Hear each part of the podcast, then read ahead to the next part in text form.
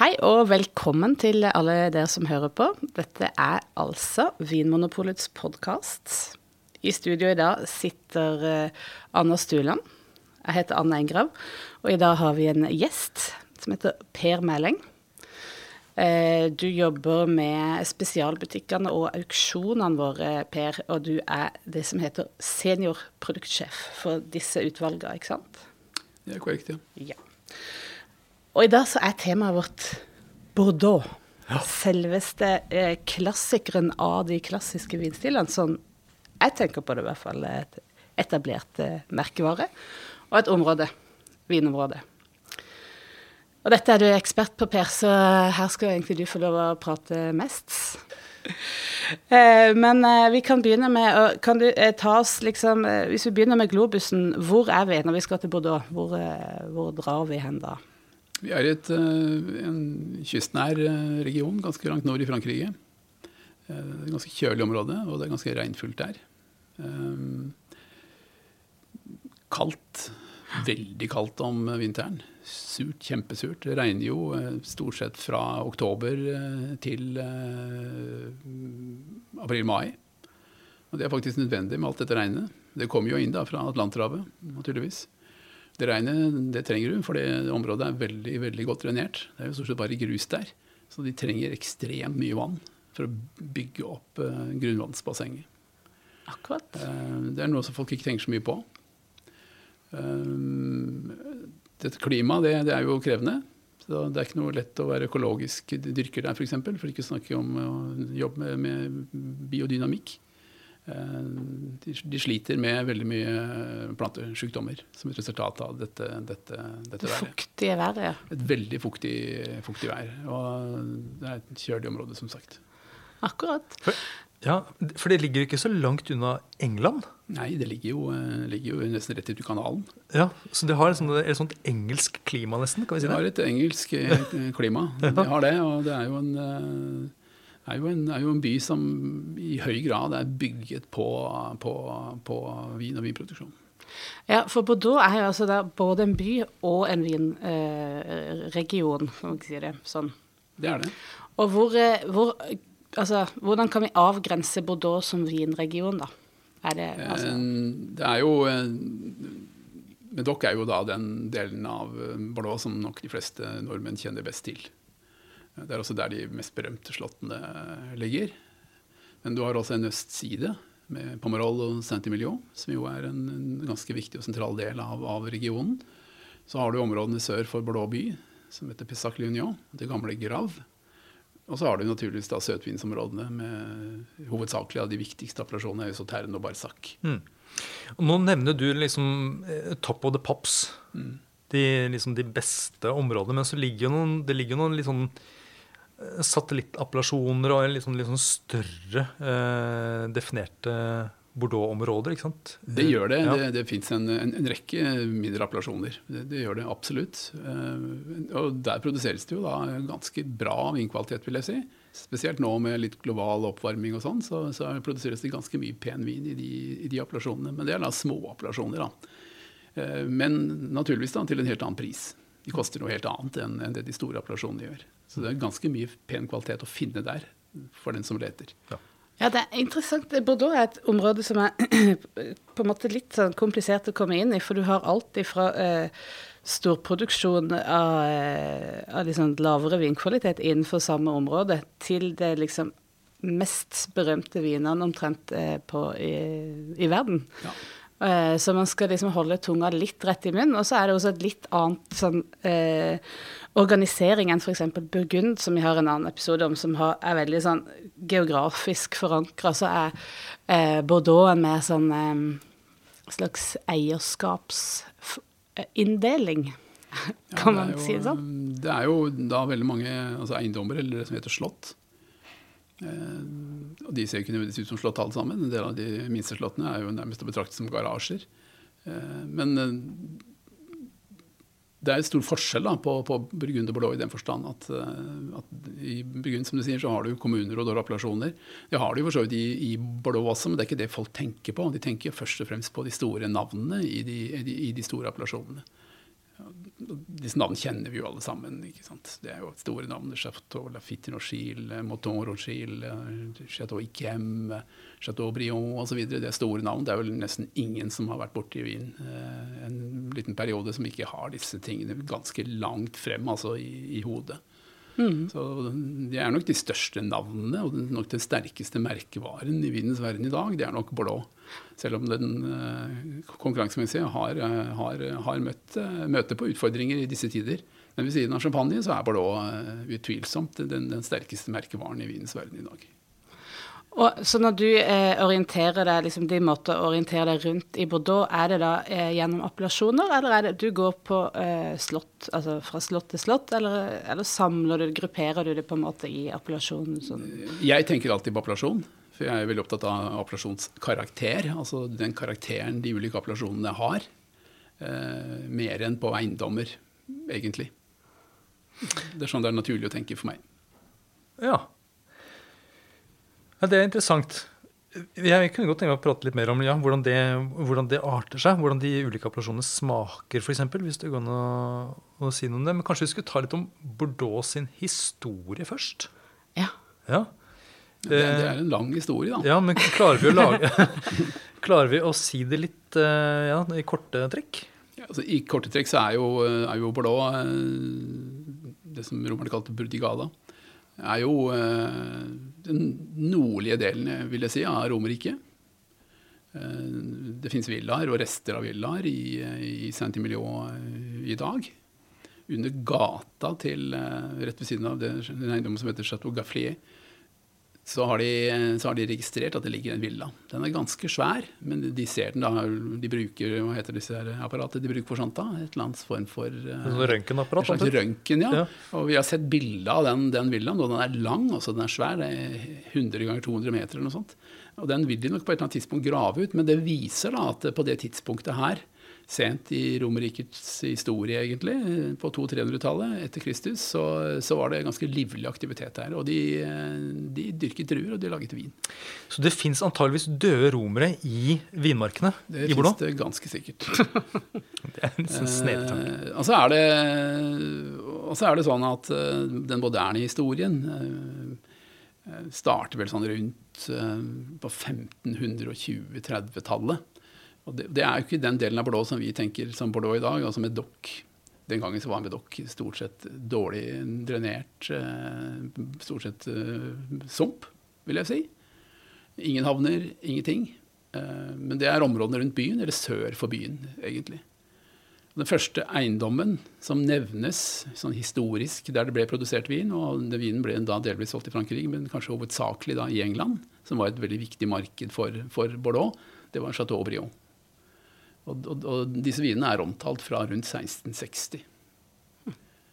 Um, og det er ganske seint, sånn, hvis man sammenligner med andre klassiske ja, ja, ja. Vi tenker jo at Bordeaux har vært der, vært der for alltid. Altså at Bordeaux er på en måte noe som er endeløst gammelt, og sånn, men det er jo faktisk eh, bare sprøyt.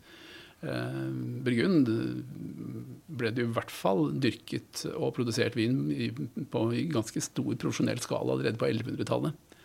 Eh, da, var det i dårlig stell, altså, i, eh, i, Bordeaux. Handler dette også om infrastruktur? Det handler absolutt om infrastruktur.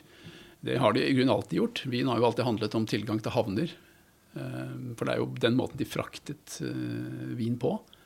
Veier, veisystemet, bortsett fra romerveiene, da. Men romerveiene var jo hovedsakelig laget for å flytte tropper fra en del av Romerriket til en annen del av Romerriket. Det romerne brukte elvene til, det var jo eh, å flytte på, på Transportere da, uh, ulike ting, men spesielt vin. Vin var veldig viktig, og da brukte de vannveiene. Samme gjelder jo Råndalen. Samme gjelder jo Moser, det samme gjelder jo Rhinen. Ikke minst Donau. sånn har det alltid vært. Og Bordeaux er så heldig at de har en havn. Og de har tilgang til, til den britiske kanalen og til Atlanterhavet. Det er helt kritisk avgjørende for å, for å flytte på vinden. Mm. Og så på 1600-tallet, som du sier, hva skjedde som gjorde at det på en måte endra seg litt uh, til å bli etablert som uh... Da eh, fant den eh, daværende franske kongen i sin eh, kjøttsommelighet antagelig ut at han ønsket å drenere alle myrområdene i hele Frankrike. Et ganske omfattende prosjekt. Var han lei av mygg? Han var antagelig lei av mygg, og de slet jo med malaria bl.a. Så og hvem spør du når du har lyst til å drenere? Da spør du de som er gode på å drenere, og hvem er det? Romerne? Det er hollenderne. Oh, ja. så eh, de fikk en, eh, en brite til å, til å taue inn en masse hollendere, og de drenerte i vei. Over hele Frankrike, egentlig. Men de drenerte da også Medoc. Og, og grunnen til at de drenerte med dokk, det var jo fordi at uh, de som hadde vineiendom i det området som heter Grav, eller Pessac-Lignon i dag, sør for Bordeaux by, Eh, ganske mange var misunnelige på de, fordi de, de ville gjerne ha vinmark, de òg. Eh, og så hadde de en idé om at det kanskje kunne være mulig å plante vinstokker eh, der oppe. Men det var ekstremt dårlig drenert der. Så det var ingen som liksom tenkte at det var noe å gjøre der oppe før, før dette store dreneringsarbeidet da kom i gang. Og, det ble ganske avgjørende. For når det dreneringsarbeidet var avsluttet, og det er i realiteten ikke avsluttet ennå, for de driver faktisk og drenerer hele tiden, i dag også.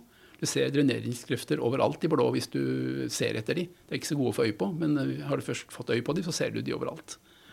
Eh, de drenerte, og da dukket det på en måte opp et landskap med grus, grus og grus og grus, og noe mer leire og litt tyngre jordsmonn innimellom.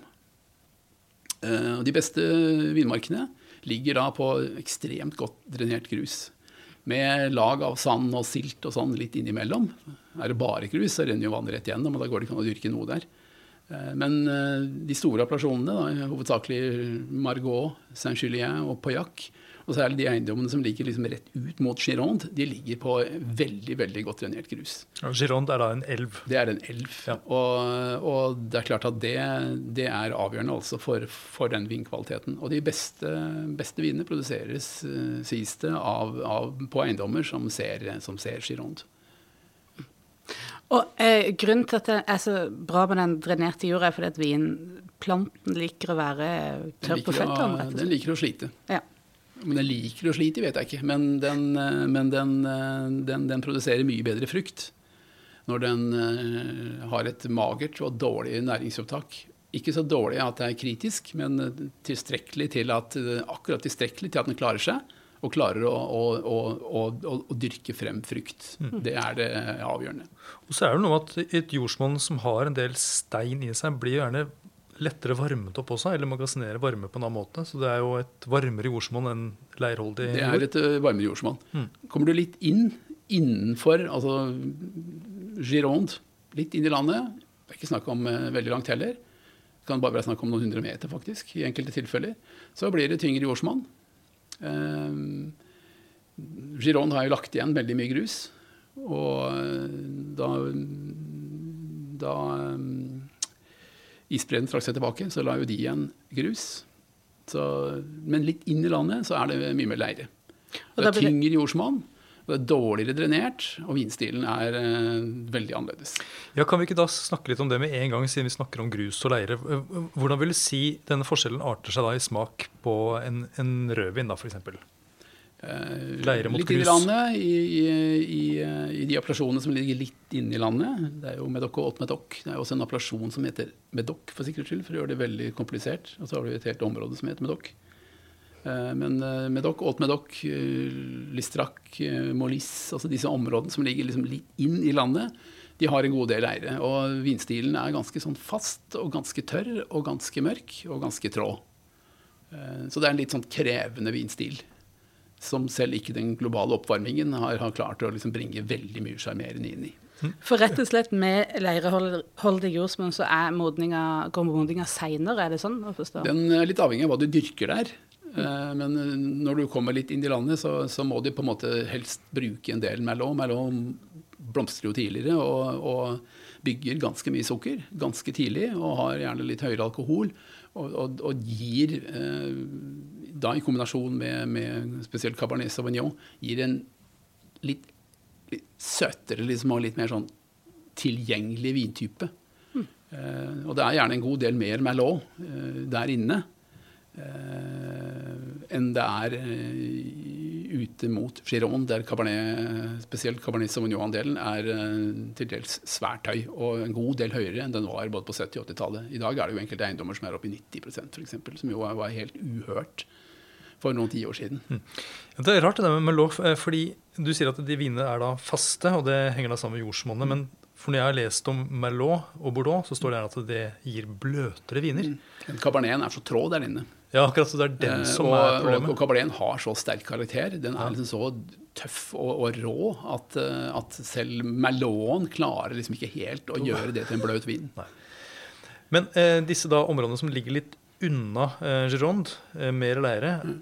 Eh, er det da mulig kanskje å finne bedre vin der når det er ordentlig varme årganger? Det er det absolutt. Ja. Det er eh, langt å foretrekke. eh, og i dagens årganger, da, med litt global oppvarming og sånn, så, så, så er det lettere å få modnet de, de, de, de vinene fra de indre appellasjonene. Mm. Så de har vel litt sånn teknisk sett, og, og, og mer sånn hvordan du opplever de, så er de, så er de i dag mer vennlige og, og, og, og imøtekommende og inviterende enn de var, eh, enn de var la oss si, på 60-, 70- og til dels også 80-tallet. Vi får ta en liten sånn eh, gjennomgang av de siste årgangene eh, litt ute i episoden, kanskje. Ja, Ja. det syns jeg. Men vi, hvor langt har vi kommet i historien? Vi, eh, det siste jeg hørte, var 1600-tallet. Det er jo. Vi er kommet til er. Mm. Eh, Etter hvert som eh, regjeringa gikk sin, sin gang, så kjøpte jo eh, folk i, i Bordeaux by kjøpte opp eiendommer og, og, og jordsmonn der oppe. Det var jo da gjerne folk i Bordeaux, det var gjerne gamle adelsfamilier og sånn, som eide Medoc. Men de, det var jo ingenting å dyrke der oppe, det var jo ingenting som vokste i Medoc. Så dette var jo liksom på en måte død kapital. Så når folk ønsket å kjøpe eh, areal der oppe, så solgte de villig vekk. Eh, og sånn gradvis, sånn litt om senn, så, så, så eh, ser vi de første eiendommene. Mest driftsbygninger. Altså, men det ble produsert vin der oppe. Det ble plantet vin fra helt nord, egentlig. Helt opp i St. Steff og, og, og helt ned til, til, til eh, Margot. Altså ganske kort fra egentlig Bordeaux by. Og dette pågikk jo da gjennom eh, hele 16-, og, og 17- og 1800-tallet. Eh, og da begynner vi å nærme oss ganske viktig, et ganske viktig år, vil jeg si, og en ganske viktig dato i, i Bordeaux' historie, nemlig 1855. Som jo er det året der, der negosiantene, altså handelsmennene i Bordeaux by, klassifiserte eh, eiendommene i, i, i Bordeaux. Mm. Men nettopp, hvor, hvor etablert var Bordeaux som vinområde da eh, før 1855? Var det sånn at franskmenn foretrakk Bordeaux framfor andre områder? Nei, det, det var ikke det. Og en, og en stor del av interessen for Bordeaux lå jo faktisk i England. Eh, Britene var veldig glad i de, i de vinene. Men det var også naturligvis en helt annen vintype enn i dag. Er det det som kalles claret? Claret, Ja. claret, altså en, det var en lys, uh, lys uh, rødvinstype. Oh ja, nesten mot rosévin? Nesten mot rosévin. Ja. Uh, og så er det jo en, en annen ting som er veldig viktig, som vi jo kanskje ikke tenker så mye på. For i dag så tar vi det for gitt at, at en flaske er en flaske, og i flaske så står det en kork. Eh, Men vi må huske på at dette her er en, det er en ganske kritisk del av, av moderne vinproduksjon. På et eller annet tidspunkt så fant de ut at Det har jo å gjøre altså med, med den teknologiske utviklingen. Man klarte industrielt å fremstille flasker. Og man tok i bruk naturkork for å, for å, for å tette flaska. Eh, Tidligere så, så ble jo blåvin eh, eksportert på fat. Eh, De ble flyttet da fra Gironde over på båter og ble slippet rundt omkring i ulike deler av verden. Um, Vi vet jo det at eh, vin som er, blir, er utsatt for for mye oksygen og, og luft, vil jo gradvis oksidere. Så disse vinene ble jo liksom drukket fra det ene året til det neste. Og jeg kan tenke meg at den siste slumpen i, i fatet var nok ikke fullt så morsom som den første delen av fatet. Men på et eller annet tidspunkt så fant de ut dette, og Chateau Lafitte Rochille f.eks. er den første eiendommen der vi vet eh, at produksjonen ble, ble, ble tappet på flaske med naturkork rundt 1770-1780. Rundt der. Og, og det var, en, det var, en, det var en, en dramatisk utvikling. Og da fant man jo ut én ting, nemlig at eh, Og det var noe de ikke visste. De trodde ikke det at de laget en lagringsvin. Det var bare mer praktisk og, og håndterlig å frakte rundt på vin på den måten. Det de tilfeldigvis fant ut, og det fant de ut da i det engelske markedet, egentlig, auksjonsmarkedet, at vin som hadde ligget en stund i flaske på naturkork, ble mye bedre vin. Um, og det ser vi at I det tidlige auksjonsmarkedet, for britene hadde auksjoner allerede på det tidspunktet, så ser vi at disse vinene fikk en høyere pris. Og Etter hvert så fant man ut at uh, det var måten å gjøre det på. Og engelskmenn de liker jo gamle ting. De er glad i gamle og lagra ting. ja. og, og, og, de var jo den største avtakeren av disse vinene i, i, i veldig, veldig, veldig lang tid. Mm. Og en veldig stor del av produksjonen uh, uh, gikk til England. Og de gikk da til uh, adelige kjellere. Jeg har smakt en del av de vinene, en del av de såkalte prefilokser av vinene, altså viner fra rundt før 1860. Uh, og jeg smakte ganske nylig, og de er uh, på det beste helt fantastiske i dag. Du har ingen anelse at de kan være 150 år gamle.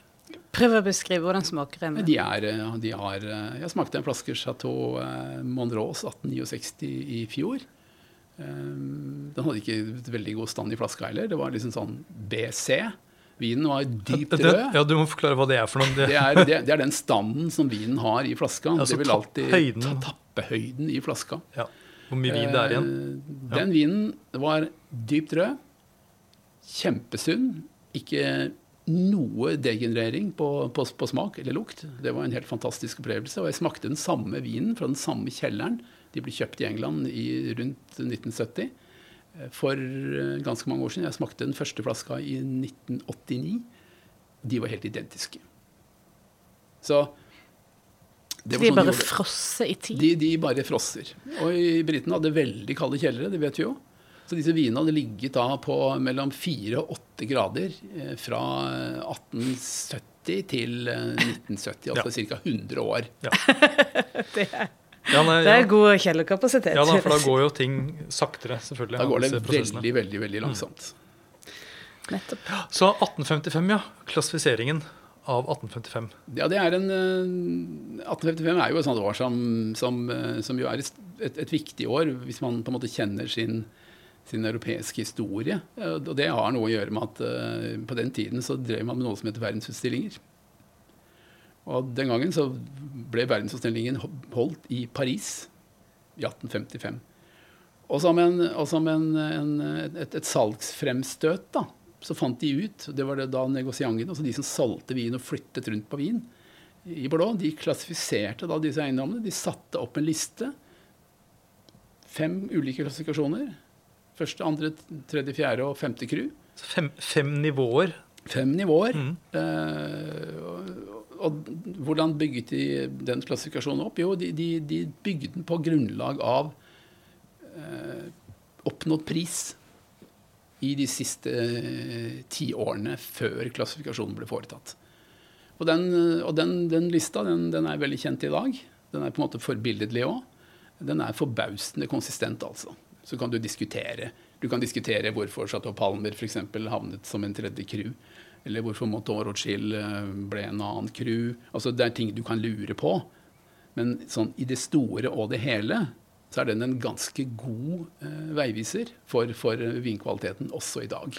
Og hvor mange slott var det totalt med i eh, disse fem nivåene? Altså, det, det, er jo eh, alt fra en, en liksom et halvt dusin til du liksom kommer ned i annen crew og tredje crew og fjerde crew. Og, og det er, Jeg husker, husker i farten ikke hvor mange klassiserte eiendommer det er. Det er sånn omtrent uh... Nei, Jeg vil tippe at det ligger en, en, 10-15 Det ligger en 15 10-15 og pluss litt nedover, mm, også på fjerde og femte crew. Så, så, det er jo en, Vi snakker om en del dusin eiendommer, da. Uh, ja, Så vi er oppe i nesten 100 slott totalt? Ja, noe sånt. Med kanskje litt i underkant. Ja. ja. Eh, men sånn i 1855, var det da så å si rubbel og bit av de uh, slottene som da tappet på flaske, eller var det da noen som var utelatt? Nei, På det tidspunktet så tappet jo alle flaske. Uh, for det hadde man jo begynt med på det tidspunktet der. Men, men de var opptatt av Medoc. Det eneste eiendommen som ble tatt med fra Pessac Union, var Aubrion. De fikk jo først sin klassifikasjon i 1959 f.eks. Den eneste hvite vinen som ble tatt med, var jo Chateau Yquem, som er en søtvin, en dessertvin egentlig. Eh, den øvrige delen er, er, er Medoc. Ja. Så i Medoc da fikk alle være med i lista, eller var det noen som ikke fikk lov til å være med? Nei, Det var noen som da var så dumme at de takket nei, da. Oh, ja, de fikk et tilbud. Jeg angrer på det. De fikk et tilbud. Det var, det var ikke noe, det var ikke noe, det var ikke noe sånn tysk disiplin over dette. Det var, de, de ble forespurt, og særlig én eiendom, som heter Chateau Landessan, takket nei. Han syntes det var en kjempedårlig idé. Ja. Det var nok den dummeste tingen han tappet, takket nei til i hele sitt liv. Den eiendommen ligger, den ligger i avstand noen hundre meter, vil jeg si. Altså i luftlinje, kanskje en halv kilometer fra Chateau Gros-la-Rose, som ligger i, i Saint-Julier. De lager etter min vurdering veldig gode viner. Men jeg tipper at han hadde fått en fjerde eller femte crew-klassifikasjon om han hadde takket ja til tilbudet den gangen. Det gjorde han ikke. Og det har påvirket prisene på de vinene ganske betydelig helt frem til i dag. Mm. Men det har aldri vært mulig for han å, komme, å ombestemme seg. Det var det nei-et det var alt. Det var, det var det lille vinduet du hadde. Mm. Men ja, sånn at alle de andre slottene som har kommet til, da, som ikke laget vin i 1855, mm. eh, men som har kommet til i Medoc seinere, de har jo aldri da fått sjansen til å bli vurdert eh, for å komme med igjen i denne lista. Nei, for den, den, den har jo ikke endret seg. Altså den, den, den Mateau eh, klarte å karre seg opp fra annen til første crew eh, i 1973. Ja, for de Takket være det jeg vil kalle solid lobbing.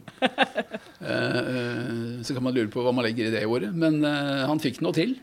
Uh, og det er vel omtrent den eneste forskjellen uh, i den lange perioden. Ja. Og så er det jo sånn at en del av de eiendommene, spesielt kanskje da i den appellasjonen som heter Margot, ganske mange eiendommer som den gangen ble klassifisert annen og tredje crew, har nok laget, vil jeg si, veldig ordinær vin i, i, fra 1855 og helt frem til i dag.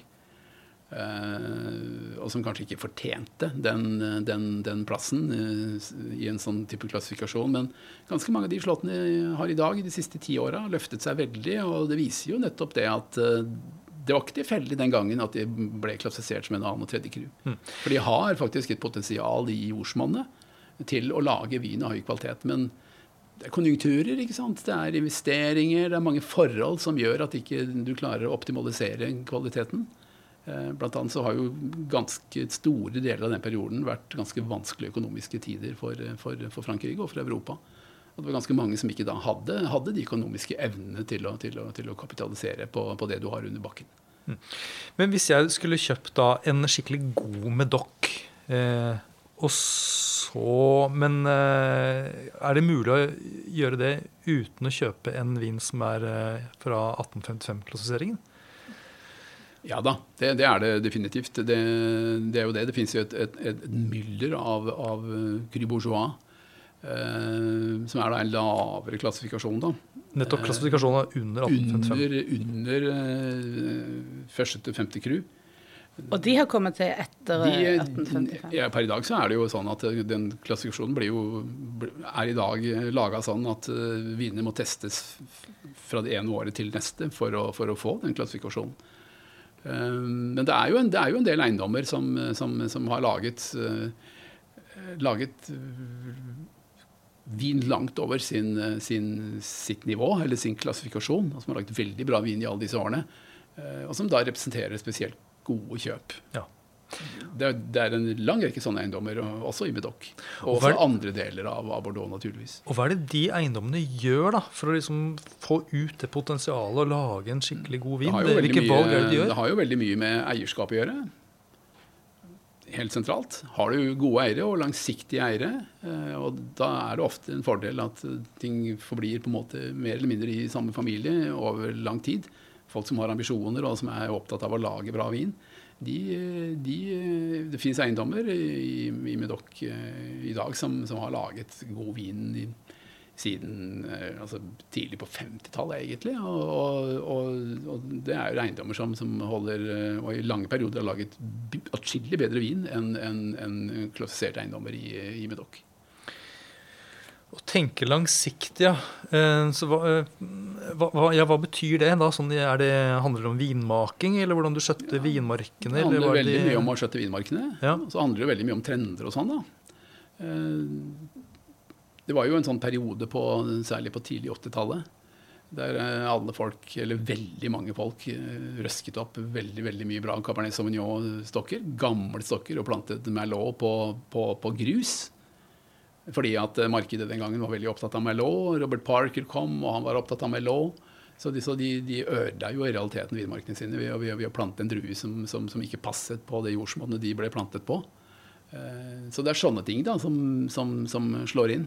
Vi ser jo at mange av de eiendommene i dag for eksempel, de går jo tilbake. De røsker jo opp all den merlonen som ble plantet på feil jordsmonn den gangen, og plantet Cabernet Sauvignon.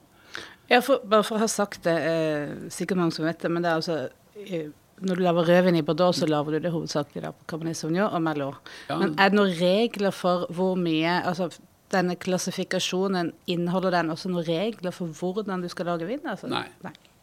Eh, Men historisk sett så har det jo, så har det jo eh, Altså på, på 1800-tallet så var det jo langt flere ulike druesorter. Lokale druesorter i Bordeaux enn det er i dag. Eh, Men etter hvert så var det noen, noen, noen druesorter som, som utkrystalliserte seg, som ble viktigere enn andre. Det er da i første omgang Cabernet Sauvignon. Det er til dels Cabernet Franc. Det er eh, Merlot. Og det var de tre sentrale. I dag så er det en god del eh, Petit Verdot som bl.a. brukes. Ofte ikke mer enn et par-tre prosent, men noen er oppe i 8-10% f.eks. Eh, og dette forandrer seg litt. Nå er det f.eks. mulig å plante Tempranillo for eksempel, i, i, i vinmarkene i Bordeaux. Den er, den er nå godkjent som, som lovlig brukt drue i, i Bordeaux. Jøss. Så hyggelig. Det er sånn hyggelig nikk mot, eh, til eh, Rioja, som har hatt litt sånn tette bånd med, De har hatt med tette Bordeaux. Ja, tette bånd.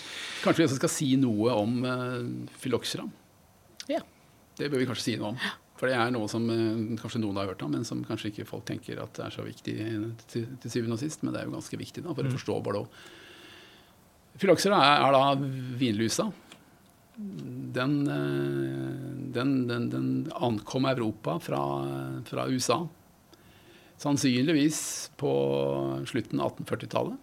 Kanskje så sent som 1850. Den kom eh, via England. På det tidspunktet så var det veldig populært å ha, å ha eh, eksotiske planter i, eh, i hjemmene sine. Eh, og britene hadde jo bygget dette eiendommelige huset som heter et drivhus. Crystal Palace. Noen som har hørt om det? Ja. Verdensutstillingen i, En tidlig verdensutstilling som ble holdt i London, ble jo, ble jo lagt til dette såkalte Crystal Palace. Det var bygget av stål og glass. Det var et helt fantastisk bygg. Supermoderne i sin tid. Det brant ned på et eller annet tidspunkt. Men mikroutgaven av det er jo et drivhus. Og britene var veldig opptatt av, av eksotiske planter og alt som kunne plantes i et drivhus. For denne gangen så var det jo ganske kjølig og kaldt her, men et drivhus det var ganske gunstig. Da kunne du få tomater, og da kunne du få ferskener, og du kunne få alt mulig rart. Og ikke minst så, så hentet de jo da drue, altså druestokker fra, fra USA. Med på lasset så kom det jo da en, et, et, et udyr som heter eh, Altså denne berømte vinløsa. Det holder. Eh, Den massakrerte jo da europeiske vinmarker. Altså virkelig. Det står veldig mørkt ut for, for vinproduksjonen i hele Europa. Og de, de prøvde å kurere eller ta knekken på den vinlusa på alle mulige merkelige måter. De mest utrolige måter å, å, å gjøre det på. Noen fungerte sånn litt delvis, bl.a. Ved, å, ved å forsøke å drukne de, f.eks. Mm. Og de, de prøvde med svovel, de prøvde med alt mulig rart. Men det eneste som til syvende og sist virket, det var jo da å bruke den amerikanske vinstokken, som var resistent mot denne vinlusa.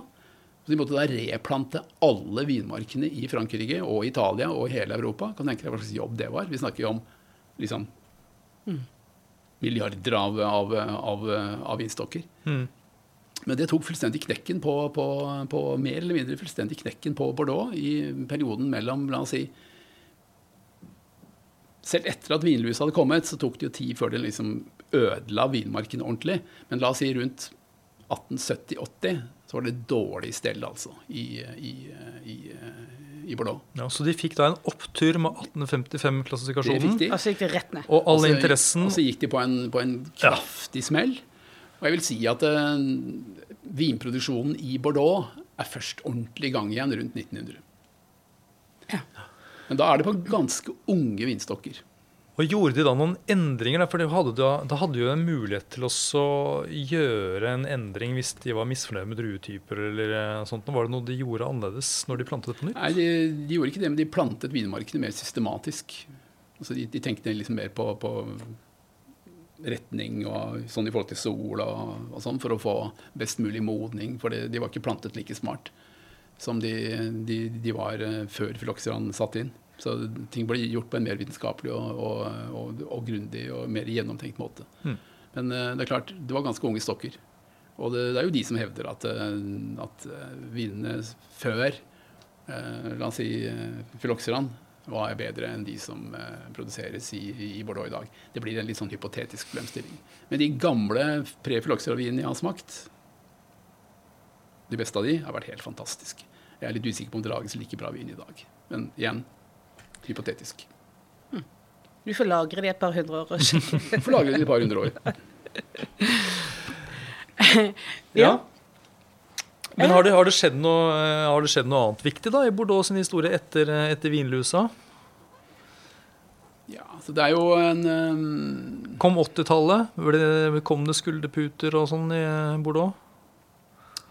Ja, det er jo en eh, det, det skjer jo eh, Jeg vil si at det, det som skjer mellom eh, la oss si 1900 da, og, og et stykke opp på 1970-tallet, er egentlig ganske lite.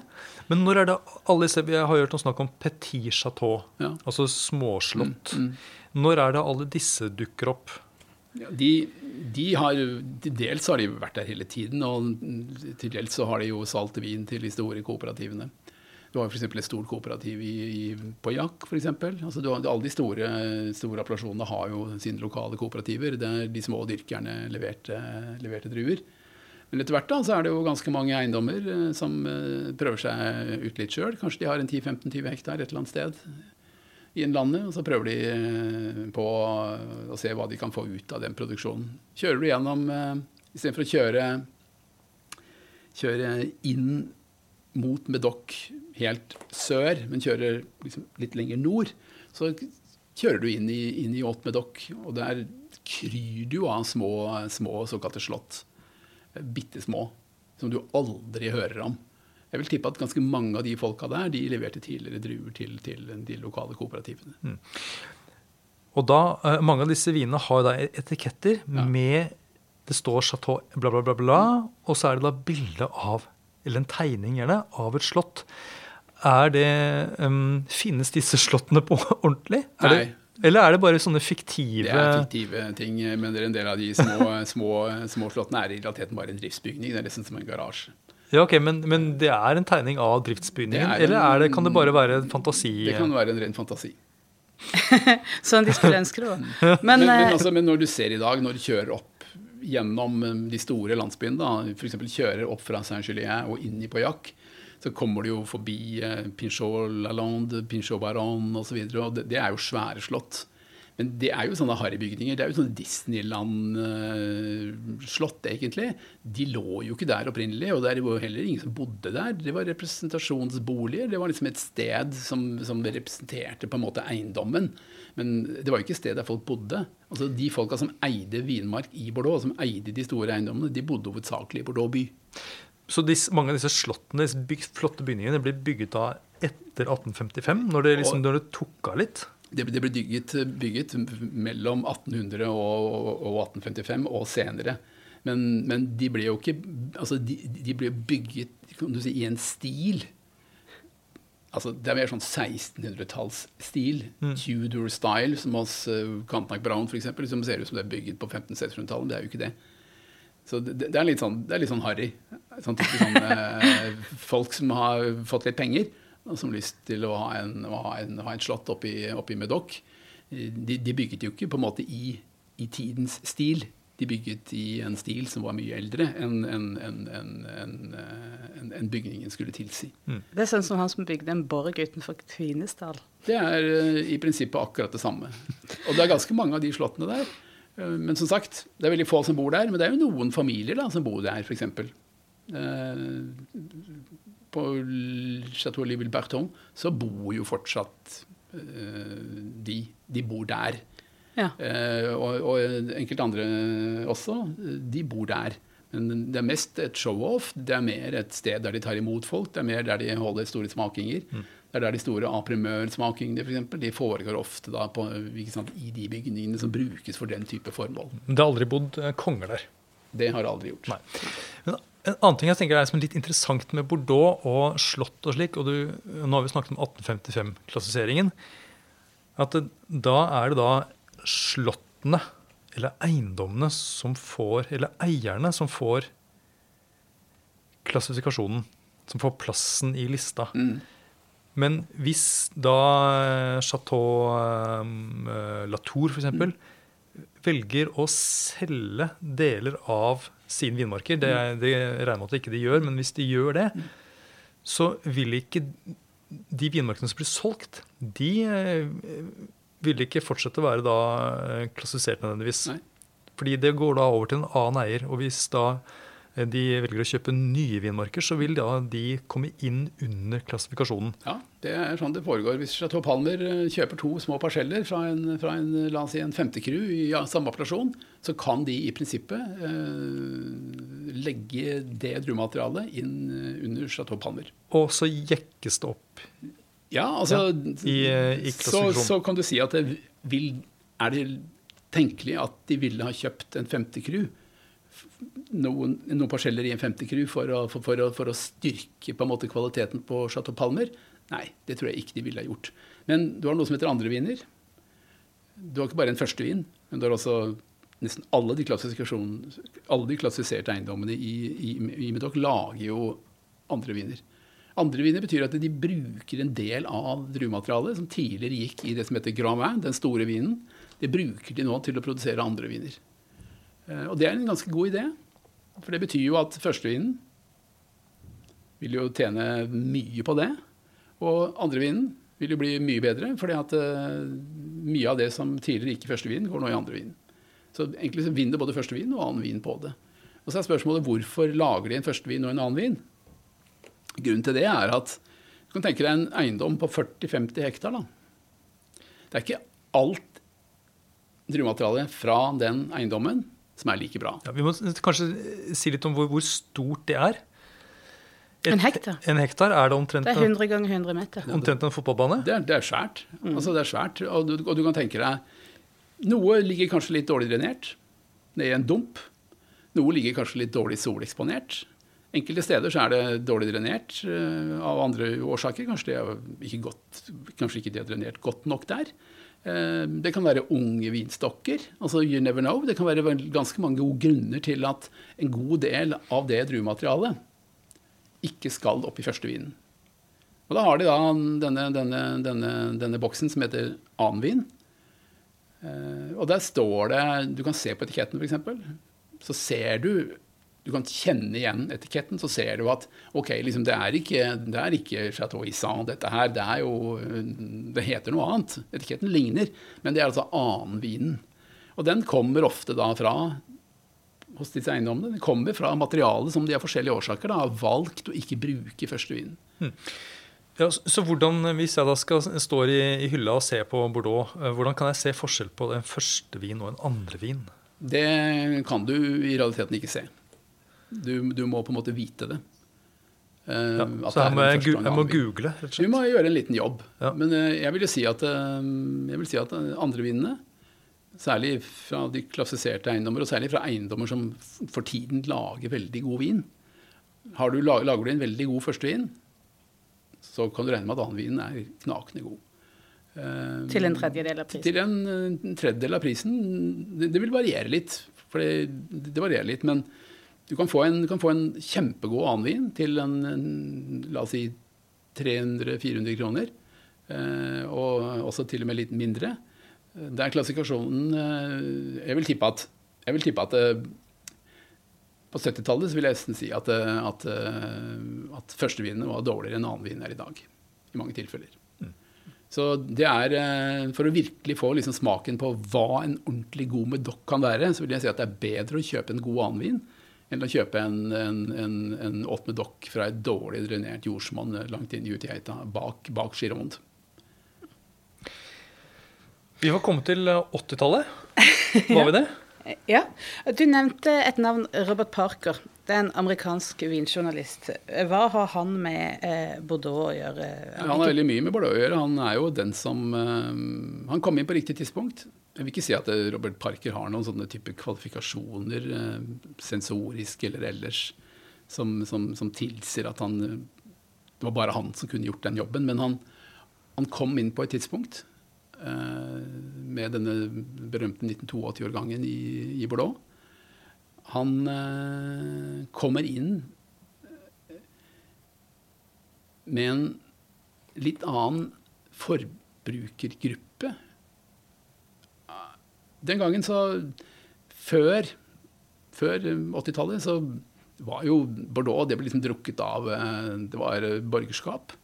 Det var liksom litt sånn etablert eh, vinstil. Det var folk på Downton Abbey og det sånt? Det var liksom en sånn type stil. Men på 80-tallet så, så, får du en ny generasjon uh, nye, rike, unge mennesker. Uh, de har ikke noe nedarvet forhold til dette. De har ikke arvet svære vinkjellere. De har ikke noe spesielt kjennskap til det. Men på det tidspunktet her så begynner dette med vin og vinkultur å bli interessant. De vil gjerne ta etter uh, borgerskapets vaner. Men de ser ikke det at, at kvalitet er et læringsprodukt. De vil simpelthen bare ha den beste vinen her og nå, at once. Og så er spørsmålet hva er kriteriet for kvalitet?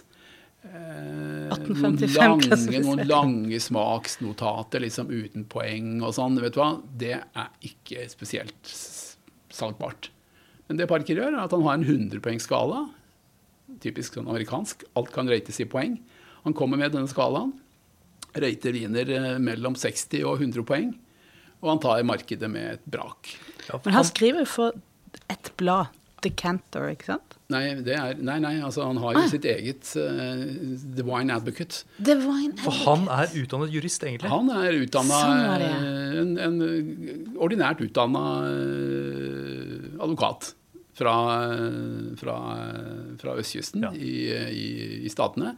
Men fikk og får da en kolossal betydning for, for, for promoteringen av, av Bordeaux.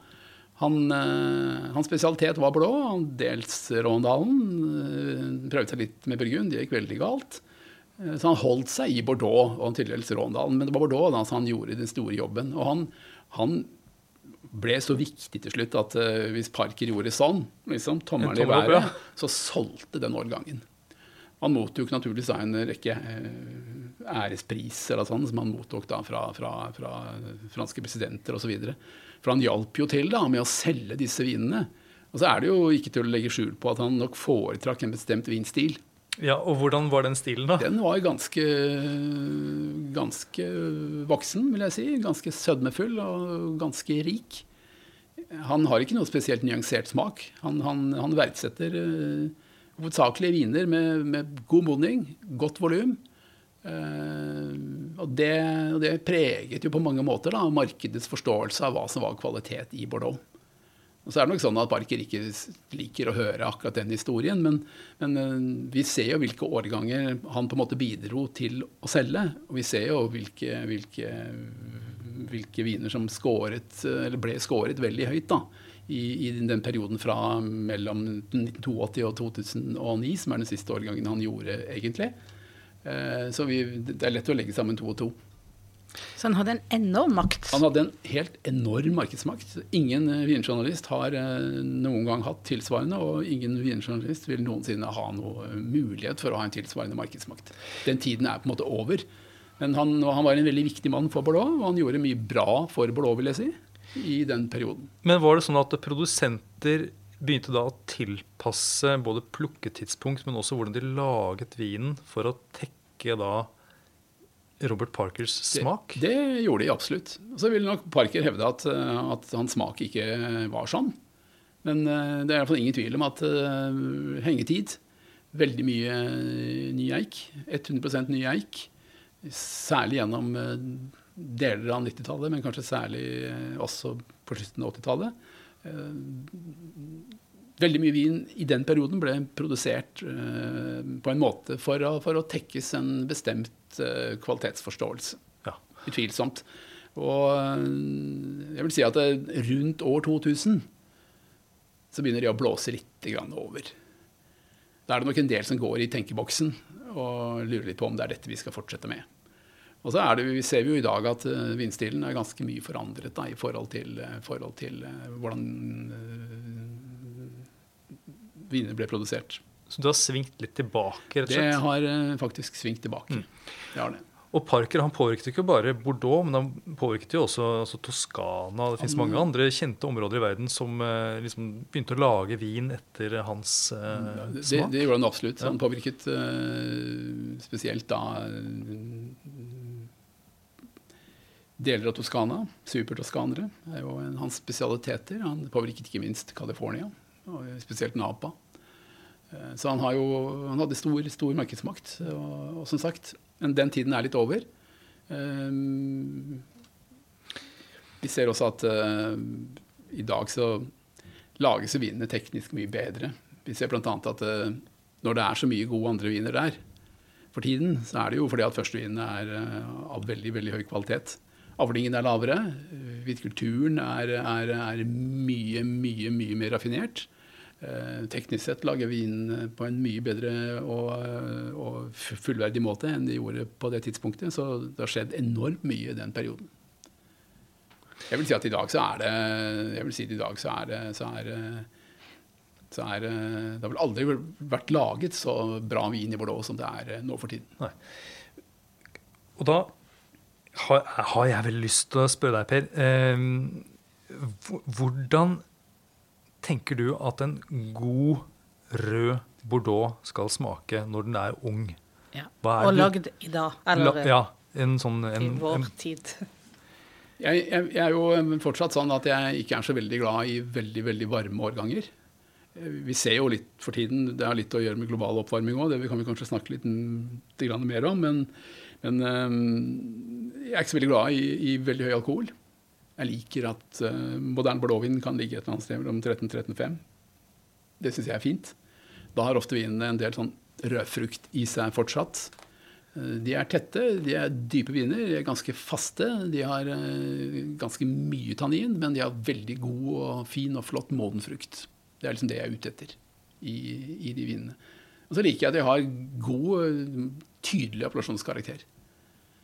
Ja, og da eksempel um i da en Saint-Julien, f.eks. Mm. Hva er det du liksom tenker på er da liksom en god appellasjonskarakter? Du kan, du kan gå litt nord, da, så kan du gjøre det litt annerledes. Du kan si at uh, Oppe i St. Estef så er vinene det er ganske mye leire der. Det er litt tyngre jordsmonn. Vinene er ofte ganske mye sånn jordlig, litt sånn læraktig, hudaktig eh, Er vi helt preg. nord i Medoc vi Ikke helt nord i Medoc, men, men, vi er liksom i den store appellasjonen da, som mm. heter Saint-Estef. Eh, og der har vinene den karakteren der. De er mørke, og de er faste, de er ganske tanniske, og de er litt sånn trå. Og de har en sånn jordlig, lærhudaktig aromatikk. Som en mørk skinnsofa?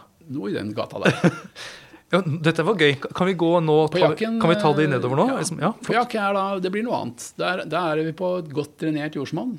Den høyeste, høyeste delen av uh, Eh, på jakk ligger nesten på 30 meter. Det er jo kjempehøyt. 30, 30 meter opp havet. Det er bare ikke lyst, da. Der er, får jo vinene denne her eh, tobakkskarakteren. Som jo folk liker å snakke om. Altså, men det, det, er helt markant. altså. Det er sånn rå pipetobakk, og det er en veldig mørk og tett frukt. Og Selv i del, unge viner? Så. Yes. yes. Ja. ja, for tobakk er en sånn eh, bordeaux-knagg. Det er en typisk bordeaux-knagg. Og den kommer ofte i kombinasjon med en sånn solbæraktig fruktkarakter. Men liksom hvor denne tobakken er sånn markant og tydelig. Uh, Saint-Julien, som er neste appellasjon, der finner du aldri tobakk, men du får en sånn veldig fin og, og de er litt lysere, de er litt rødere i frukten, og de er litt smidigere, og de har uh, mer sånne lyse trevirkearomaer. Og, og er veldig sånn delikate, lekre viner. Jeg må si det, Skulle jeg velge en appellasjon uh, i dag, så vil jeg si at uh, det er nok den appellasjonen jeg liker best. Men, men eh, det er bare en personlig ting. Er det fordi du er glad i burgunder også? Det er jeg jo. Ja. Men det har ikke noe med det å gjøre. Eh, Så er det den appellasjonen da, som heter Margot, og som er ganske litt vanskelig å liksom knekke. Det er litt fordi at den, den er ganske stor. Og det er mye eiendommer som, som ligger på litt ulik type jordsmonn. Noe ligger dårlig drenert, og noen er ganske tunge i sessen, og, og andre er bare knallelegante, lekre, smidige. Veldig mye sånn andiskarakter. De er lyse, tanninene er veldig pene, de er veldig fine.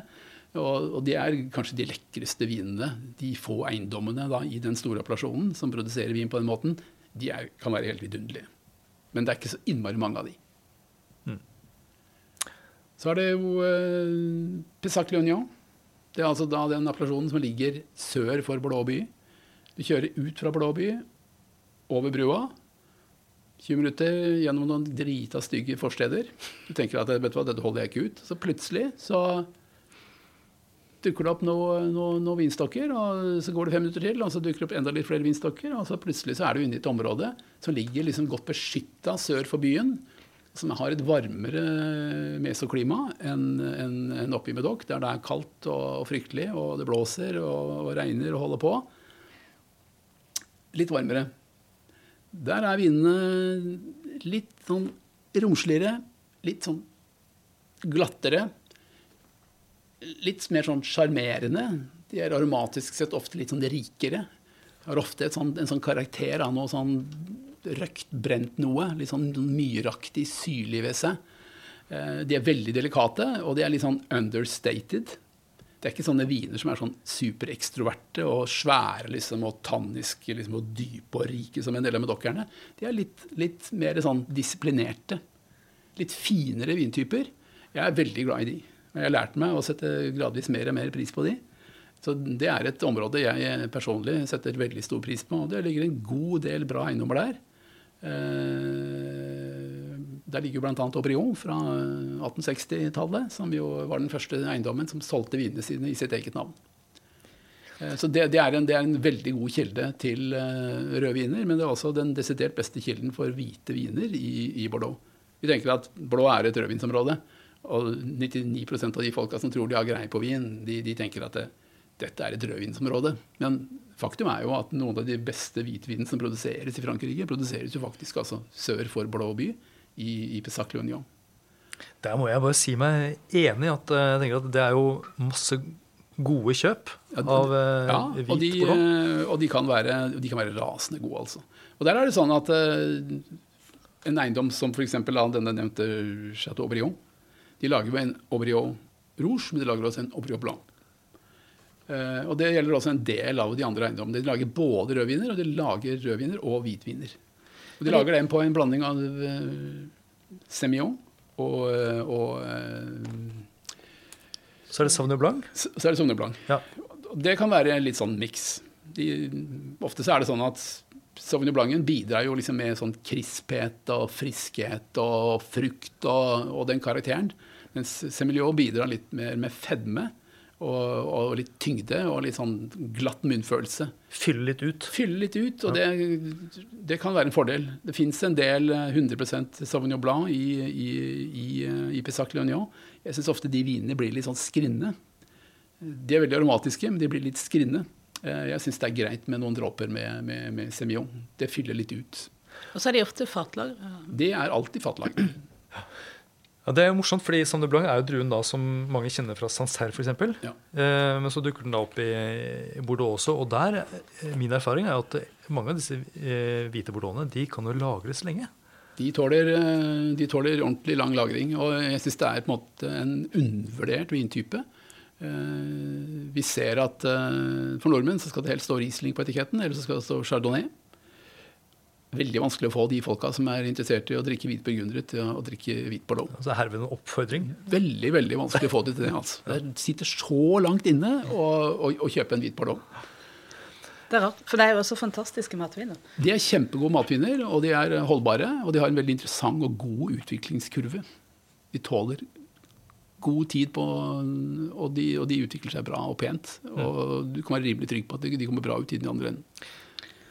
Det, sier, det tar oss jo over til dette med lagring. For Bordeaux er jo en eh, lagringsvin par excellence. Ja, men jeg bare, bare lyst til, før vi begynner med det Fordi nå har vi snakket eh, om stort sett det som kalles vestsideappellasjoner, ikke sant? Mm. For det er jo en østside også. Det er en østside. Ja. Det er en øh, Det er jo da hovedsakelig Der er det ganske mange små appellasjoner. Av litt sånn varierende interesse, da. Litt sånn varierende. Men de, de to store appellasjonene, det er jo klart Pomerol. Som jo, om ikke er en stor appellasjon, så er det iallfall en, i fall en liten appellasjon, men den er veldig berømt etter hvert. Og så har vi jo da Saint-Emilion, som jo er en, en, en, et, et, et kalksteinsmonster av av av av en topp. Som, som ligger liksom in the middle of nowhere. Det er jo litt uvanlig sånn i Det Bordeaux-sammenheng. er ganske uvanlig. Vindmarken Vindmarkene der ligger jo på, ofte på grus og, og kalkholdig jordsmonn. De ligger gjerne i åssidene. Um, og det kan være veldig pene vinder. Der er jo det et av de områdene der um, Cabernet Franc fortsatt brukes en del. Cabernet Franc har jo brakt i ganske stor grad i diskreditt, vil jeg si, i Medoc. De synes ikke at de får modnet den tilstrekkelig. De synes at, eh, at eh, Cabernet Francen blir grønn og urtete og umoden, og de vil ikke bruke den i, i Medoc-druemiksen. De bruker den litt i, i det litt varmere Pesac Léognan. Der er det varmere, men det er, eh, den trives veldig godt i den varme grusen i, i, eh, i, eh, i, i. Mm. Og i Pomerol er det mye Merlot. Der er det stort sett eh, bare Merlot, men, eh, men for, for der er det leire. Den ligger liksom på en måte over platået når du er på toppen av, av Saint-Emilion. Eh, og, og kjører liksom rett over toppen, så, så er du etter bare noen få, ytterst få minutter, så er du inne i denne bitte lille søvnige landsbyen som, som, som heter Liborn. Og der er eiendommene bitte små. De er sånn eh, bare noen få hektar, egentlig, mange av de. Der ligger jo Petrus og disse kjente, kjente eiendommene som er jo for ikoner å regne i dag, men som allerede, men, men som, la oss si, helt frem til 1970, så var de i Wien eh, De ble regnet som eh, uinteressante og, og, og, og ikke vært liksom eh, noe i nærheten av en topp, topp med dokk. Nettopp. Så det var ja, håp for de som kom etter 1855 også. Jeg husker, jeg husker jo Christian Moix fortalte meg en gang, det er jo han som, som, som da eh, er ansvarlig for Petrus. Han sa at jeg, så sent som i 1970 så sto jeg på gata liksom, og veiva etter turister for å få dem til å komme inn og kjøpe Chateau Petrus. Det var ingen som gadd. Det er ikke så mange år siden, altså. Det, tross alt, eh, I 1970 så var jeg 15 år, så, så det er ikke så lenge siden. Men uh, en mann som bidrar da, i veldig høy grad til å sette Pomerol på kortet, var jo da eh, Robert Parker. Som jo da likte de vinene veldig godt.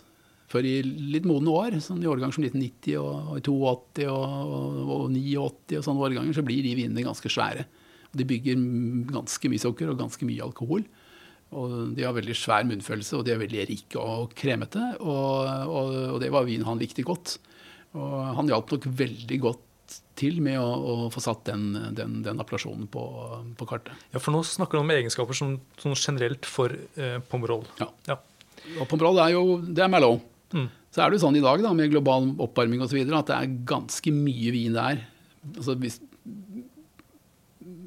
Merlot kan pikke 15 og 15,5 og sånn. Det Ja, er mye, altså. Amarone-styrke. Det er voldsomt etter hvert. Og hva gjør du med det? Det er, ikke, klart, det er ikke alltid så mye du kan gjøre med det, men en del av de har, bruker da 10-15 prosent med Cabernet Franc i, i miksen. For det gir et løft, aromatisk løft. Vinene blir litt rødere, og de blir litt friskere, og de får dempe alkoholen. Eh, Så det er en måte liksom, å møte den utfordringen på. Nettopp. Og så var jeg ikke helt ferdig med vår reise rundt i Bordeaux, egentlig. Jeg Nei. etter. Fordi, fordi vi hadde jo nå kjørt gjennom Bordeaux by og videre liksom innover langs elva. elva. Og da kom vi til Pessac Loignan, ja. Ja, som du snakket om, Per. det, det, det, er, det, er, det er rett over elva og og rett sør. Ja. Men så hvis man kjører enda lenger, Mm.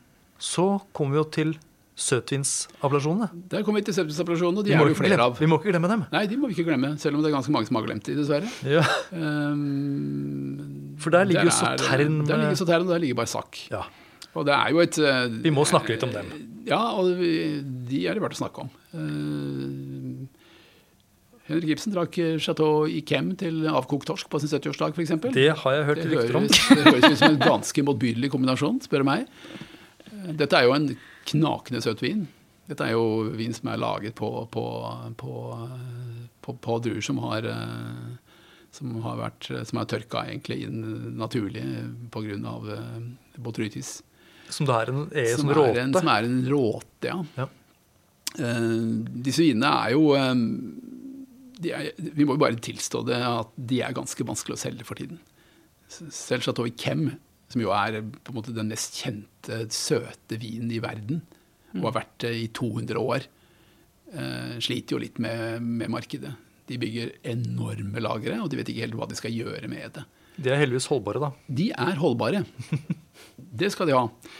Problemet er at de har prøvd å selge disse inn til asiatene f.eks. De tenkte kanskje de kunne være interessert i å bruke de til, til, til noe. Eh, og Det har nok litt å gjøre med at eh, kostholdet vårt har forandret seg. Dessertene våre har forandret seg. Hvem har egentlig lyst til å starte måltidet med gåselever og en søt vin? Det er som å starte et måltid med en, eh, med en soft ice. Altså. Det, er liksom ikke det du har lyst på. Og du har i hvert fall ikke lyst på det til slutten av et måltid. Og så er det jo også sånn da, at en god blå ost med en gammel sautern eller en gammel barsak er jo faktisk kjempegodt. Faktisk. Det er det. men, men det er vanskelig å selge disse vinene. Eh, og um, de klør seg i hodet. De har klørt seg i hodet nå så lenge at de har vel knapt nok hår igjen. De har holdt på med dette her nå i flere tiår for å forsøke å knekke den koden. Hvordan skal vi klare å selge disse vinene i åra fremover? Men, eh, men det er jo faktisk allerede sånn i dag at det er eiendommer i, i dette søtvinsområdet som faktisk er forlatt. Nettopp. De gror igjen, Ja. helt enkelt. Det er ikke, det er, og det er ganske kostbart òg. Selv i sotern Selv i, i, i, i dette området så er, det, så er det, det, det, er en, det er en berettiget bekymring for at disse vinene på mange måter dør ut. Det er klart Du vil alltid ha Ikem, og du vil alltid ha liksom Climance. Det er alltid noen av disse eiendommene som liksom klarer å holde på en måte hodet over vannet og produsere det de gjør. Og det vil alltid være nok folk i markedet til at det er en viss interesse for det. Men jeg vil tro at eh, det er der det er. Det markedet blir ikke stort igjen, tror jeg. Nei. Men det er jo det er, synes det, er, det er jo synd, for det er jo fantastiske viner. Og så tenk på den prisen de tar, er jo, står jo ofte ikke i forhold til alt det arbeidet som ligger bak. Det er, jo- Kjempejobb. det er helt vanvittig. Det er helt enorm jobb. De går jo vinmarkene liksom dag etter dag etter dag etter dag. De plukker liksom tre druer, og så kommer de tilbake igjen dagen etter og plukker to til. Og sånn holder de på. Det er jo bare så arbeidsintensivt. Og så får du bare noen få dråper ut. Det er kjempevanskelig. Jeg husker jeg jo, og tidligere sjef i Vinmonopolet, Kai Henriksen, var jo og spiste lunsj hos, eh, hos en eiendom eh, eh, i den regionen. Da ble det servert en del eldre årganger Chateau Yquem til gjennom et helt måltid. Altså hele måltidet, liksom. Hummer og, og greier. Kanari. Eh, Altså, jeg, jeg gjorde jo et ærlig og oppriktig forsøk. altså. Jeg tenkte at eh, nå får vi se om det går. Er det mulig å sette den type vin til den type mat? Jeg må si jeg var ganske glad når det måltidet var over. altså. Da kjente jeg liksom at ja, jeg skal ikke ha noe dessertvin jeg nå på tampen av dette måltidet her. Det går bare ikke. Eh, Så det, det er ikke lett, det der. Og det, jeg tror ikke det blir noe spesielt enklere etter hvert som åra går. Det er kanskje å strekke strikken litt vel langt da, og ta det over et helt måltid. Det var å trekke den ganske langt, ja. Ja, det er vel det man kan kalle meditasjonsviner. Det bør helst være for seg sjøl. Ja, kan smøre på gommene. Så er det dette med lagring, da. Ja. Uh, hvis du er sånn uh, Liker at ting skjer forutsigelig, du vet hva du har i kjelleren, at ingen svikter deg, at livet ser liksom ut om ti år, så ligner det ganske mye på hvordan livet ser ut i dag, så er det bare å kjøpe Bardot. Bardot Lagrer veldig trygt. Veldig forutsigelig. Eh, og det er ganske betryggende når du har en stor kjeller, og som kanskje ikke du følger så ekstremt godt med, men, men, liker å vite at når du går ned i kjelleren og henter opp en god medokk, så kan du være helt trygg på at har det gått ti år, og du plukker opp ei flaske, så kan du være helt trygg på at den vinen leverer det den skal. Og hva er det den skal levere da? Hva er det du eh, forventer av en uh, de, utvikler seg, de utvikler seg veldig langsomt. Ja. De blir gradvis mer aromatiske. De åpner seg. Tanninene slipes litt ned. Det litt sånn ungdommelige sødmepreget som de kan ha i litt varme årganger, slipes ned. Så du får, får en litt mer sånn kontrollert, eh, litt kjøligere vinstil. Veldig fin syrlighet, veldig fin klarhet i vinene, veldig faste og fine tanniner. Eh, veldig balansert vinstil og veldig veldig bra egna til, til, til, til mat selv i disse kjøtttider, eller motsatt. Selv i tider der, der, det, å, der det å spise kjøtt uh, visstnok skal være noe vi skal skamme oss for, så vil jeg si at Bordeaux-folka har mye å glede seg til. De vinene de, de svikter aldri. Det er som en labrador. Verdens snilleste vin. Men hvor, hvor, mye må du liksom, uh, legge på bordet av penger for å få en, en vin som utvikler seg fint 10 eller 20 år, må du, må du ut med 800 kroner, eller liksom, hvor, hvor, langt ned kan du gå? Nei, altså du, du kan starte på 3-350, eh, tenker jeg. Eh, da blir det jo eh, litt mer sånn Autumn Dock-style, som er ganske holdbare ting. Men de, de, vil sjelden utvikle noe sånn stort aromatisk raffinement. Men de er pålitelige, og og de svikter deg ikke. Men skal du, skal du ha noe som er ordentlig bra, eh, så må du nok eh, begynne å tenke 500 og oppover. Og så kan man jo tenke seg at det er ganske mye penger for ganske mange. Og det vil jo lommeboka på en måte avgjøre. Det handler litt om prioriteringer òg. Men, eh, men, i forhold til det burgundere koster for tiden, så vil jeg si at det er nærmest er billig, altså. Du får, en, du får en vin i verdensklasse, vil jeg si, hvis du kjøper de rette de rette vinene i, i, i, i, de riktige årgangene fra med dokk, Betaler du 700 kroner, så har, du, så har du eh, vin i verdensklasse. Det er ikke så mye viner i verdensklasse faktisk i dag som du får til en sånn pris. Hmm. Og da nevnte du årganger. Velg riktig årgang. Da må vi ta ha en liten gjennomgang av uh, ja. de, liksom, de, årgangene som er aktuelle på markedet nå. Hva er det som, ja. som nå, nå, nå er jo, det, er, det, er jo et interessant, altså det er en interessant måte å si det på. Aktuelle i markedet nå. Det er, jo, er, det noe som er spesielt for blå, så er det jo det at eh, hvis du f.eks. av en eller annen grunn vil kjøpe deg en flaske Chateau Motor Rogil 1945, så fins den i markedet nå. Det er faktisk ikke Det fins knapt nok til en årgang som ikke er tilgjengelig i markedet nå. Og Grunnen til det er jo at disse vinene lagrer ekstremt godt. Men ikke minst så skyldes det at disse vinene produseres i ganske store kvanta. Ikke sant? Vi snakker ikke om 600 flasker fordelt på verden. Nei, det er ikke Cotter 10 eller sånne Vi snakker jo om uh, i mange tilfeller 200 000-400 000 flasker. Mm. Og når vinene lagrer så godt som de gjør, så er det liksom en tilgjengelighet av eldre årganger i markedet. Eh, vi i spesialbutikk eh, innimellom så tar vi og lager noen tendere på, på, på, ganske gamle ting. Helt tilbake til la oss si ja, Vi har jo laget tendere på faktisk helt tilbake til 1928. Men, eh, men Kom det noe? Det gjorde det ikke, men det var bare en ulykke. For hadde produsentene visst det så hadde vi, og hadde blitt oppmerksom på det, så hadde vi antagelig fått det. Men uh, vi, vi, vi, vi, gjør sånne ting midt på 80-tallet og oppover. Og, og, det er ikke noe problem. Det fins eiendommer som sitter med til dels store mengder av de vinene fra de årgangene. Og vinene er ligget liksom på samme plass i fullstendig temperaturkontrollerte omgivelser i alle disse årene. Og de er nesten alltid av helt, helt topp, topp, topp kvalitet. Så tilgjengelige årganger det betyr litt forskjellig. Det kan bety at du kan få kjøpe vin fra la oss si 70-80-tallet og oppover regelmessig. Det betyr at det kan være ganske mye som er tilgjengelig. Gamle årganger. Du kan kjøpe de direkte fra slottene, eller du kan kjøpe de i auksjonsmarkedet. Så det er en, det er en god idé. Men, Men kan, vi ikke, kan, vi ikke, ta en gjennomgang av la oss si, de ti siste årgangene? 2019 er den siste årgangen. Ja. Jeg var i Medoc eh, for en måned siden. Eh, Jeg vil si at uh, 2019 blir en veldig pen årgang. Den er eh, den, eh, Det var ikke sånn kanonvarmt. Det var litt i overkant varmt i juli.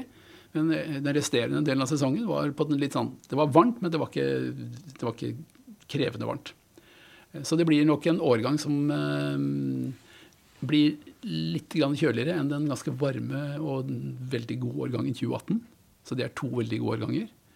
2017 er en, er en årgang, en såkalt mellomårgang. Altså det er en årgang som, eh, som er litt, liksom, litt på den kjøligere siden. Litt rødere frukt. Litt breitere, ikke så søt. Tanninene er kanskje ikke fullt så modne som de var i, i, i årganger som 2018 og 2019.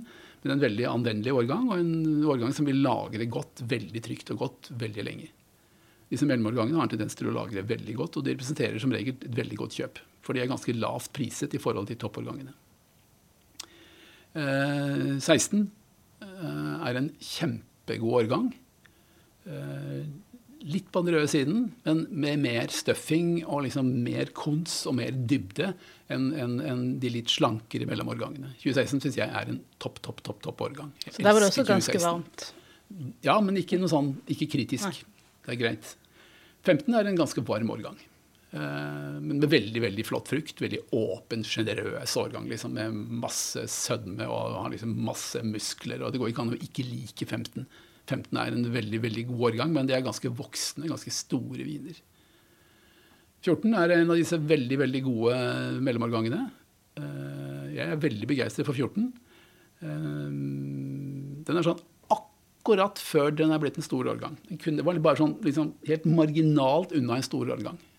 Eh, Jeg er veldig veldig, veldig glad i 14. Eh, Jeg tror nok de følte at de måtte selge den litt rimeligere enn det de ønsket der nede. Eh, 14 er etter min vurdering en kraftig undervurdert eh, rødvinsårgang. Og definitivt en undervurdert hvitvinsårgang. Det er et kjempegod hvitvinsårgang i Bordeaux. 13 er, eh, vil jeg si, svak. Det er nok den svakeste årgangen i, i, i Medoc på, på, på lang tid. Det er til en ganske god rødvinsårgang. Rødvins... Hvitvinsårgang. Ja, nettopp. Unnskyld. Ja. Eh, Det er veldig sjelden i, i blå at hvitvinsårgangene og rødvinsårgangene er liksom gode, begge to. 14 er et unntak. Til dels også 16.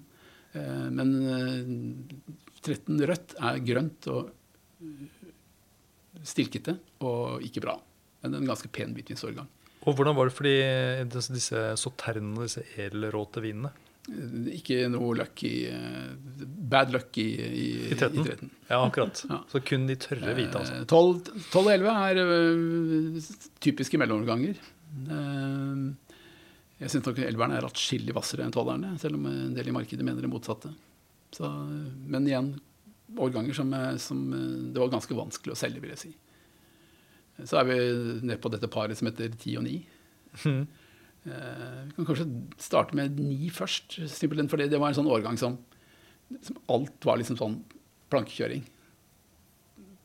Det regna når det skulle, og det var varmt når det skulle. og Det var liksom ikke noe problem med den årgangen i det hele tatt. Det bare liksom gikk i mål brrr, rett gjennom, og, og ble jo hyllet av alle. Det var Parkers siste årgang, og de er fantastiske og sånn. De er dype, og de er svære viner og sånn, men de er jo de er fantastiske viner. Tierne var sånn som de fikk akkurat regn når de skulle, og de fikk liksom akkurat tatt varme når de skulle, og det var liksom sånn marginalt. var liksom sånn Hele tiden var det sånn Å, gud, nå trenger vi noe regn. Så kom det noe regn. Og nå, nå trenger vi noe sol. Og så kom det noe sol.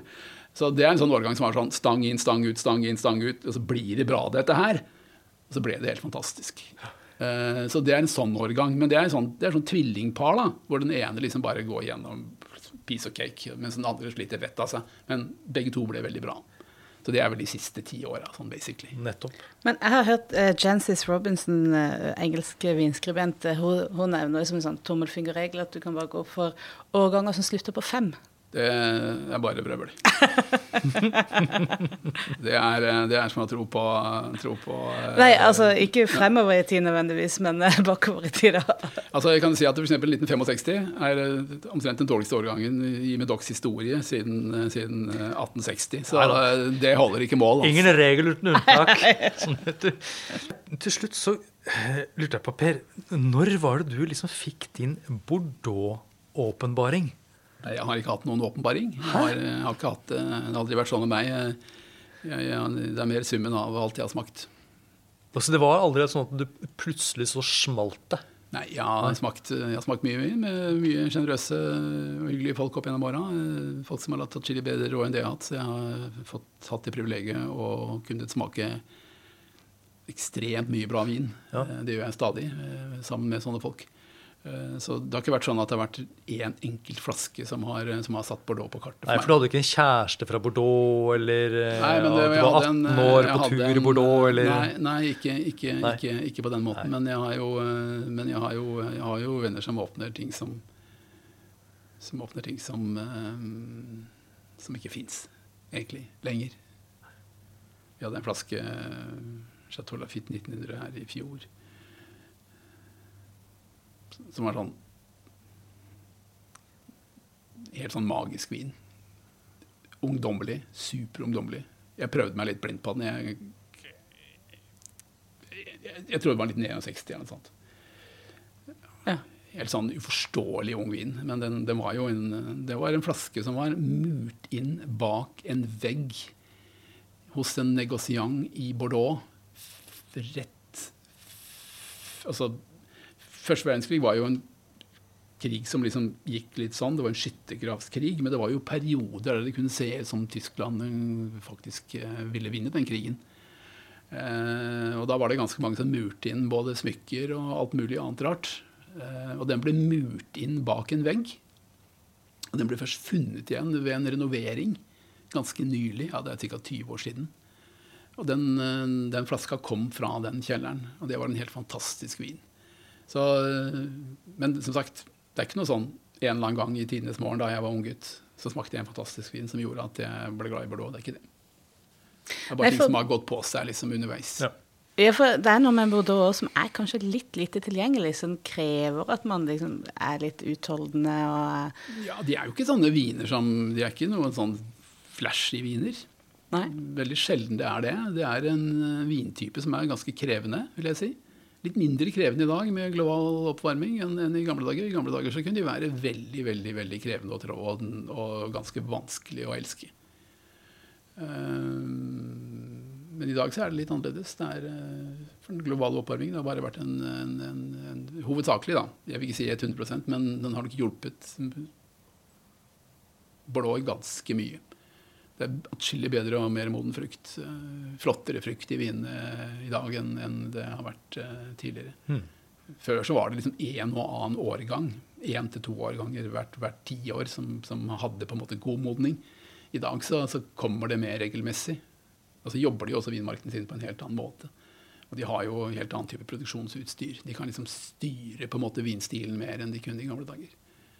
Jeg kan, si, jeg kan si den siste sånn ordentlig sånn old school årgangen jeg kan huske i blå. Det var 1975. Det var det første året jeg kjøpte ganske mye av. Og der, etter ettertid så, så sier jo alle folk liksom der nede at det, vi plukka for tidlig i 75. Vi trodde liksom at det var riktig å plukke, men vi burde ha ventet.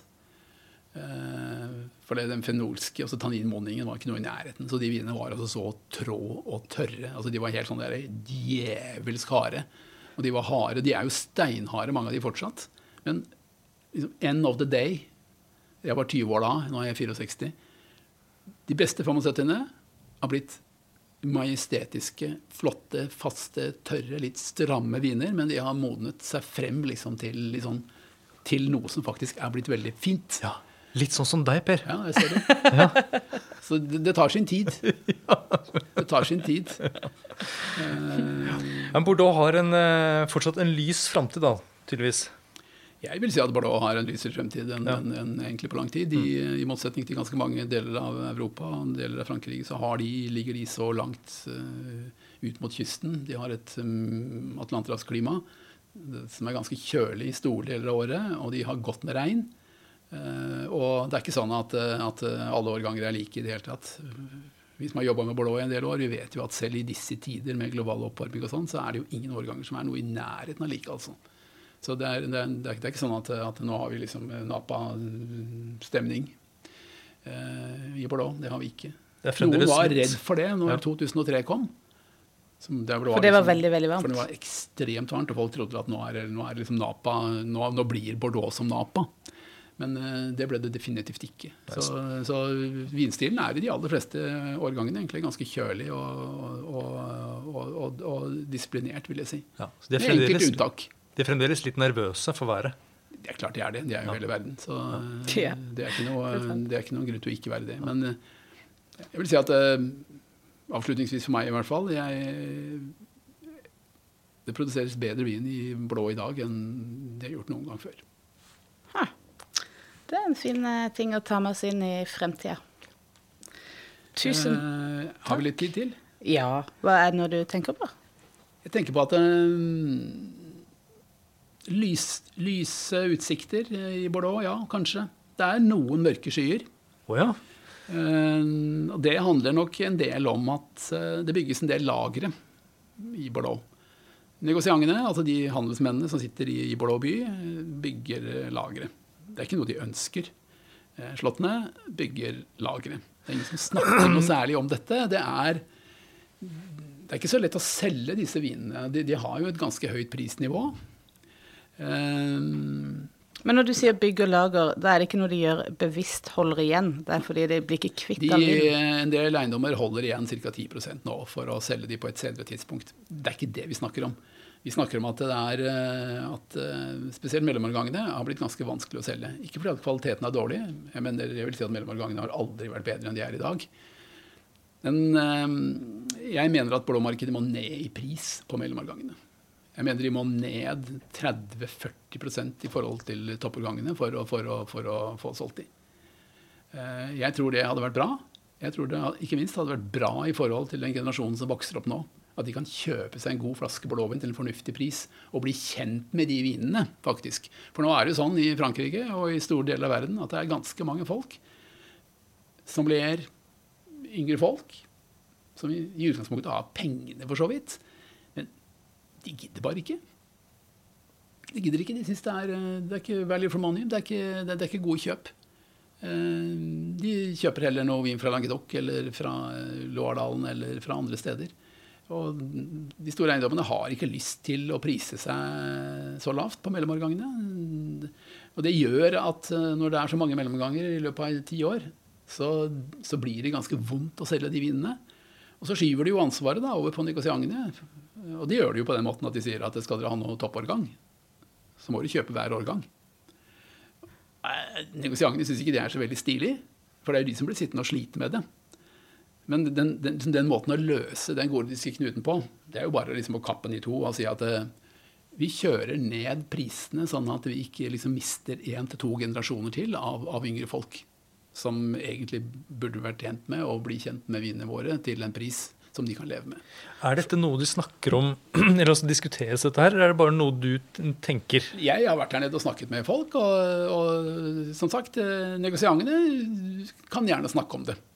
Eh, Slåtten er nok litt mindre interessert i å snakke så veldig mye om det. Men de de reiser jo land og strand rundt i hele verden for å liksom å forsøke å finne nye markeder for disse vinene. Og det hadde de ikke giddet hvis de ikke hadde hatt noe vin å selge. De har vin å selge.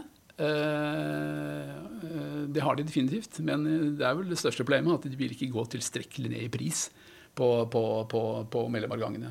Det er på mange måter en, en, det er en stor utfordring. Og det er, nok, eh, det er nok en liten mørk sky over himmelen i, i, over Bordeaux by i disse dager, vil jeg si. Men, eh, men det, vil- det vil kanskje tvinge seg fram etter hvert? da, At det vil eh, bli en reduksjon i pris på disse mellomårgangene?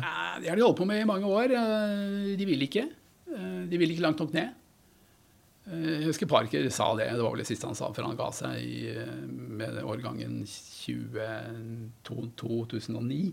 Da sa han vel at han hadde anbefalt folk å gå ned 30-40% i forhold. Han syntes ikke at disse mellomårgangene eh, skulle koste det de kostet. Han mente de var altfor høyt priset i forhold til kvaliteten. Det gadd ikke de å høre på. Parker var litt sånn litt fornærmet, da, naturligvis. Han har vært en viktig mann i blå i alle år, og syntes nok at de burde høre på han. Men akkurat det gadd de ikke å høre på. Eh, og og det, er, det er krevende, altså.